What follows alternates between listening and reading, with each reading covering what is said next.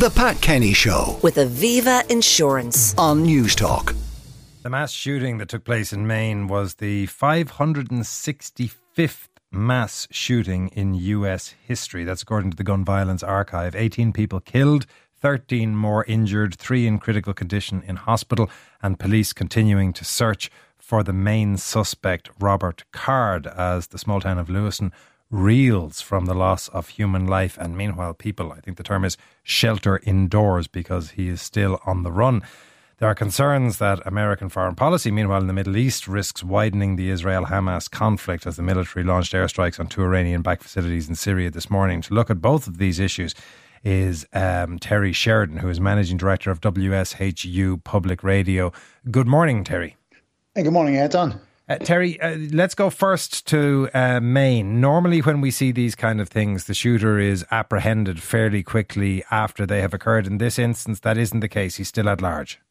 He's still at large. Yes, it's a day and a half after the shooting. Here is what the, the, the problems are. Uh, Maine is a very rural, heavily wooded state. Card is uh, has army training, so I don't want to say he's a survivalist, but he is familiar with the outdoors, where hunting, camping, fishing is a way of life, and he could head into the woods and elude detection. After all, he has been trained by the military. The other issue is that he has two boats, one of which is missing. So the Coast Guard is involved. So they're searching the river to see if he went, if he dumped the boat and went into the woods. So it's still a very fluid situation. They were, uh, the authorities were descending on his house in nearby Bowdoin last night, as well as other family members. They didn't find anything on the property, so they ended that search. But again, we're going into a second day now of shelter in place and also uh, schools being closed in the area. And of course, the other issue being that it isn't just that he is a fugitive, he is a heavily armed fugitive who is military trained, which must make it particularly challenging for law enforcement. Oh, absolutely. I mean, if he has if he has an AR-15 and just say he's hiding in a tree, he can act as a sniper and pick off anyone who's looking for him, no matter how heavily armed the searches are or how they are protected with Kevlar or other uh, gear. This, of course, brings us to the argument that always arises after a US mass shooting and that never resolves, which is that of assault rifles and their availability and the general gun laws in the US. What's our expectation? Because obviously Joe Biden has been trying to return to the Clinton style assault rifle bans with little success. And there'll probably be little success here. The new Speaker of the House has said that he doesn't believe gun control is responsible for this. He believes that, and this is a quote from last night, that it's within a person's heart and that this is a mental health issue and this is how it should be addressed. So I would be shocked if anything if, if anything comes out of this. It's also pointed out that Maine has very very lax gun laws. There's no background check, there's no red flag law, etc. So again, you have someone like Robert Card who was identified as having mental health issues. There was no mechanism for removing guns from his possession.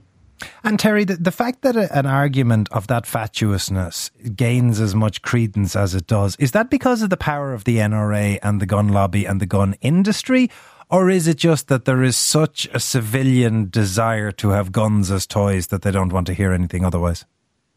It's a little bit of both. Yes, absolutely. The NP, and NRA and the gun lobby have spent millions of dollars over the years to reinforce this message about what the Second Amendment is, and that's to heavily arm yourself against government, against your own government. However, it is still a relatively small uh, number of people who hold this. Uh, poll after poll after poll shows that around 85 to 90 percent of Americans want some sort of gun control and don't believe that weapons of war, uh, such as the AR 15, should be available to civilians.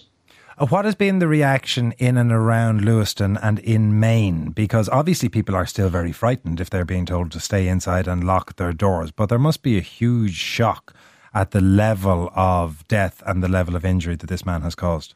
Oh, absolutely. So, for instance, let's just say we have 18 people who were killed in this, 13 others who are wounded. In Maine last year, 2022, 29 people in total were, were murdered or were victims of a homicide. So, this 18, just to put that in perspective, Maine is also population wise a very small state, even though it is a pretty big state. So, as they were saying uh, on Wednesday night when this first happened, almost everyone in the state is going to know somebody who was either killed, shot, or somehow impacted uh, by what happened on Wednesday night.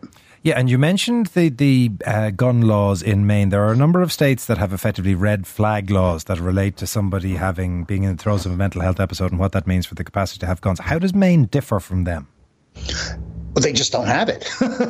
you know, it, it's they they don't. There's no mechanism for, for instance, in New York, where I am now, you could go to a judge and say, this person, my my my spouse, my son, my parent, uh, my brother, has has documented mental health issues. He wants to get a gun or has a gun. We want to take it away from him. So you go to court, and that could be done. You know, it's done on a temporary basis, but you can take the gun away. There's no such mechanism in Maine. And do you understand, Terry, why the why the discussion, why the, the comparison is so rarely made in America? With how out of step it is with the rest of the world when it comes to gun deaths. Because whatever your view of gun ownership or anything else, when you look at the actual numbers of both mass shootings and gun deaths, America among the wealthy industrialized nations is just exponentially out of step with everybody else. But that is rarely raised in, in the dialogue in the US. Do you know why? I don't know why. I mean, I know that that people do talk about it, and and again, as as what President Biden said, you know, that we don't have to live this way. Um, I think there's a certain amount of fear uh, going against the gun lobby and going against some of the radical gun owners. Um, but no, I mean, it, it is. Uh, I, I, don't know how getting more guns makes getting more guns safer. If you know what, does that make sense? Do you know what I mean? It just it's just a dystopian world. Although you can see now how, in the oddly to some extent, people can push that daft narrative now because they can say, well, if you have somebody who's heavily armed and wandering around in the woods, aren't you safer if you're able to protect your family with the very guns that are causing this problem in the first place? But I don't think we're going to solve that here, Terry. Let us move to the other uh, possibly insoluble issue, which is uh, what's happening currently in, in the Middle East. We were speaking earlier on in relation to the US role in supporting Israel and the imprimatur that that gives Israel in terms of the military action that it's taking. Is there any waning of popular support for that um, that American backstopping of Israel? Well, there's, I don't know, I don't want to say it's waning. I mean, again, in America, I'm, as I'm sure elsewhere, it is still a very hotly debated issue. Uh, where, with does Israel have the right to defend itself versus, you know, do Palestinians have the right to, you know, do we protect Palestinians, uh, Palestinians and innocent Palestinians? So there is a very big discussion going on about that. But um, you know, getting back to your question, I would say most Americans do support Israel, although they don't. I don't know if they support to the ex, uh, to the extent of what they're doing or what they, they plan on doing. And is it likely to become a significant political issue? Because it, it, previously, Donald Trump, for instance, has been very vocal and very active in his support for Israel, including things like the move of the US embassy. Is this going to become something that feeds into the coming presidential election? Oh, absolutely, absolutely, it is. It is. It is a very. It is a very top of mind topic uh, in America. Uh, again, conservatives, uh, Republicans are criticizing President Biden for not being a strong enough supporter of of Israel. So it, it's just it's very top of mind. Lastly, before I get let you go, Terry, I must ask about the the uh, Donald Trump situation because you mentioned that you are in New York and he has faced extraordinary difficulty in terms of uh, legal action there. What has been your view of how that case is developing and how much danger is he in?